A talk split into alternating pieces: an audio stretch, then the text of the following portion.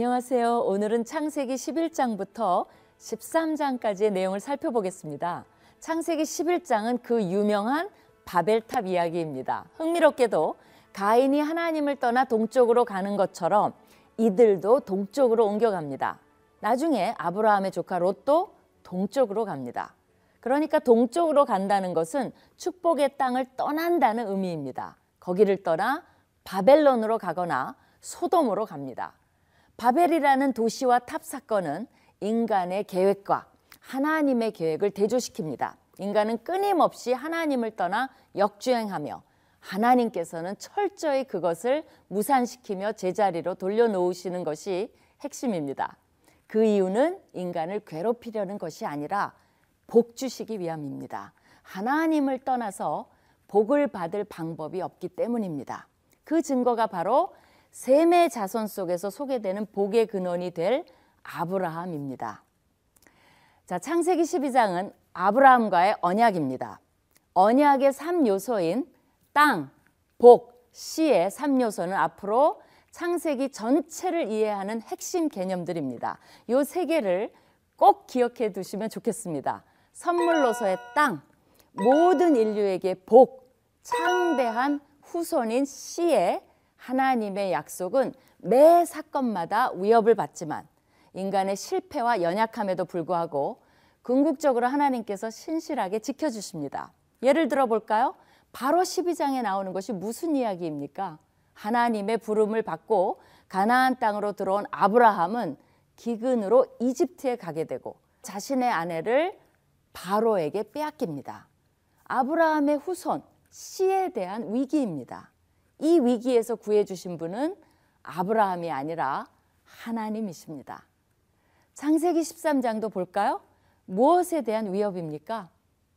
아브라함의 양보적 태도로 인해 하마터면 약속의 땅을 조카 롯에게 줄 뻔합니다.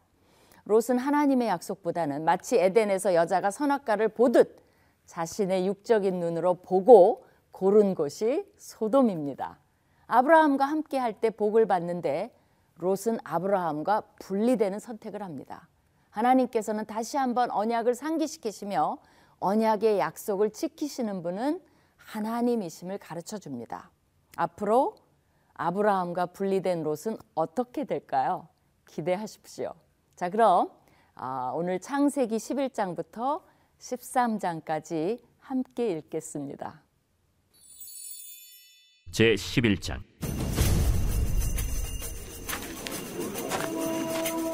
온 땅의 언어가 하나요 말이 하나였더라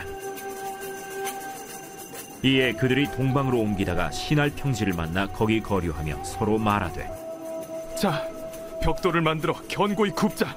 이에 벽돌로 돌을 대신하며 역청으로 진흙을 대신하고 자, 성읍과 탑을 건설하여 그 탑 꼭대기를 하늘에 닿게 하여 우리 이름을 내고 온 지면에 흩어짐을 면하자. 여호와께서 사람들이 건설하는 그 성읍과 탑을 보려고 내려오셨더라 이 무리가 한 족속이요 언어도 하나이므로 이같이 시작하였으니 이후로는 그 하고자 하는 일을 막을 수 없으리로다. 자, 우리가 내려가서 거기서 그들의 언어를 혼잡하게 하여 그들이 서로 알아듣지 못하게 하자. 여호와께서 거기서 그들을 온 지면에 흩으셨으므로 그들이 그 도시를 건설하기를 그쳤더라. 그러므로 그 이름을 바벨이라 하니 이는 여호와께서 거기서 온 땅의 언어를 혼잡하게 하셨음이니라. 여호와께서 거기서 그들을 온 지면에 흩으셨더라. 셈의 족보는 이러하니라.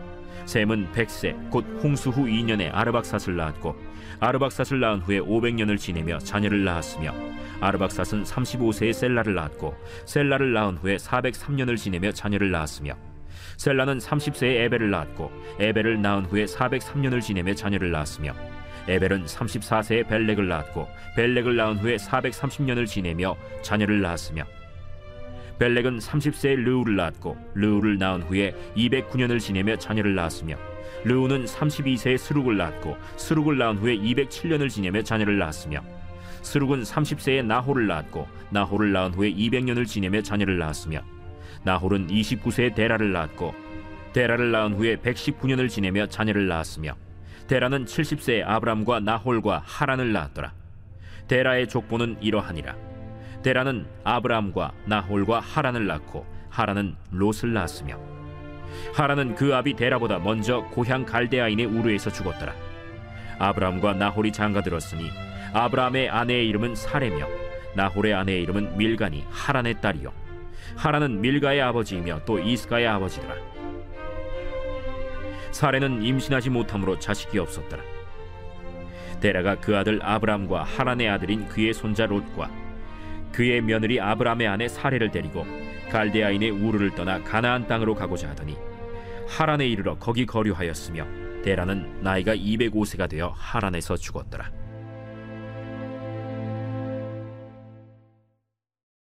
제 12장 여호와께서 아브라함에게 이르시되 너는 너희 고향과 친척과 아버지의 집을 떠나 내가 네게 보여줄 땅으로 가라. 내가 너로 큰 민족을 이루고 네게 복을 주어 네 이름을 창대하게 하리니 너는 복이 될지라. 너를 축복하는 자에게는 내가 복을 내리고 너를 저주하는 자에게는 내가 저주하리니 땅의 모든 족속이 너로 말미암아 복을 얻을 것이라. 이에 아브람이 여호와의 말씀을 따라갔고 롯도 그와 함께 갔으며 아브람이 하란을 떠날 때에 75세였더라.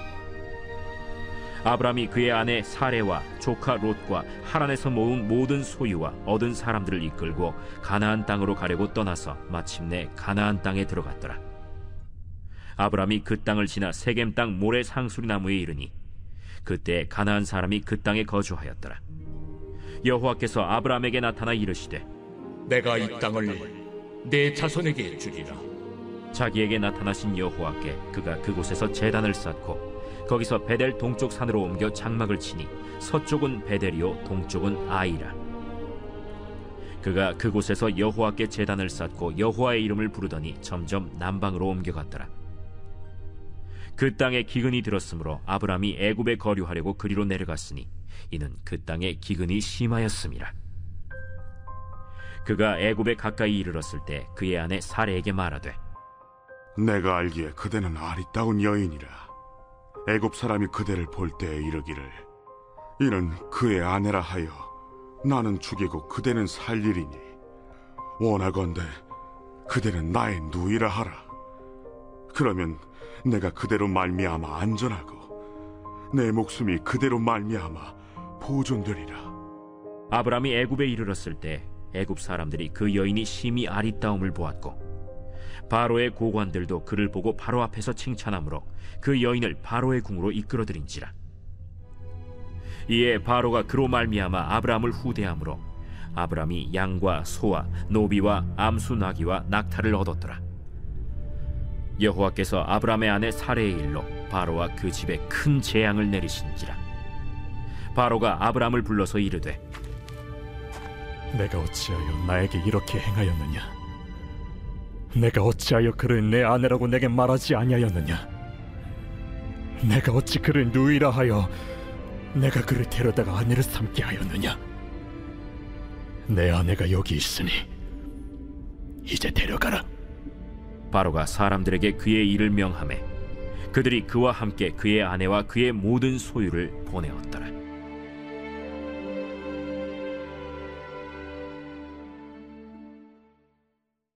제 13장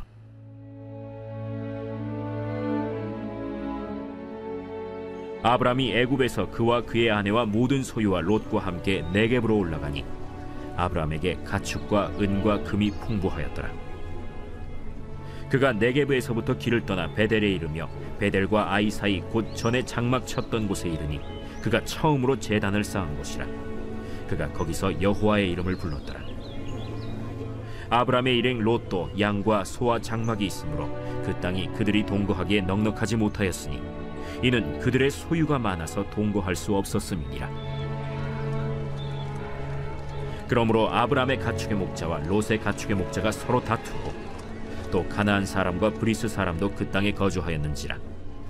아브람이 롯에게 이르되 우리는 한 친족이라 나나 너나 내 목자나 네 목자나 서로 다투게 하지 말자. 내 앞에 온 땅이 있지 아니하냐? 나를 떠나가라. 네가 좌하면 나는 우하고 네가 우하면 나는 좌하리라. 이에 롯이 눈을 들어 요단 지역을 바라본즉 소알까지 온 땅에 물이 넉넉하니 여호와께서 소돔과 고모라를 멸하시기 전이었으므로 여호와의 동산 같고 애굽 땅과 같았더라. 그러므로 롯이 요단 온 지역을 택하고 동으로 옮기니 그들이 서로 떠난지라. 아브람은 가나안 땅에 거주하였고 롯은 그 지역의 도시들에 머무르며 그 장막을 옮겨 소돔까지 이르렀더라. 소돔 사람은 여호와 앞에 악하며 큰 죄인이었더라.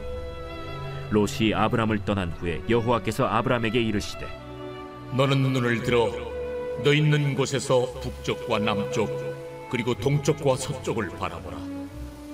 보이는 땅을 내가 너와 네 자손에게 주리니 영원히 이르리라. 내가 네 자손이 땅에 티끌 같게 하리니 사람이 땅에 티끌을 능히 셀수 있을진데 네 자손도 세리라. 너는 일어나 그 땅을 종과 횡으로 두루 다녀보라. 내가 그것을 내게 주리라. 이에 아브람이 장막을 옮겨 헤브론에 있는 마물의 상수리 수풀에 이르러 거주하며 거기서 여호와를 위하여 제단을 쌓았더라.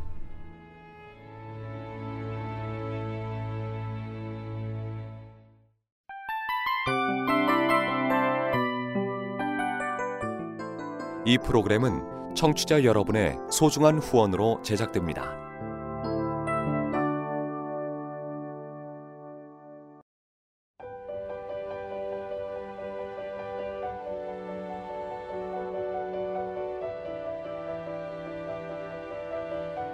세상에는 수많은 교회들이 있지만 더 깊이 있는 말씀 강해를 찾기 위해 크기로만 교회를 선정하지 않습니다.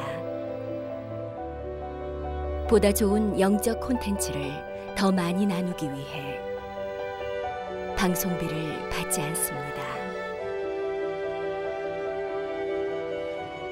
1년 365일 복음만 전하고 싶어서 우리는 광고를 하지 않습니다. 온누리의 복음을 땅끝까지 CGN TV와 함께 땅끝 선교사가 되주세요.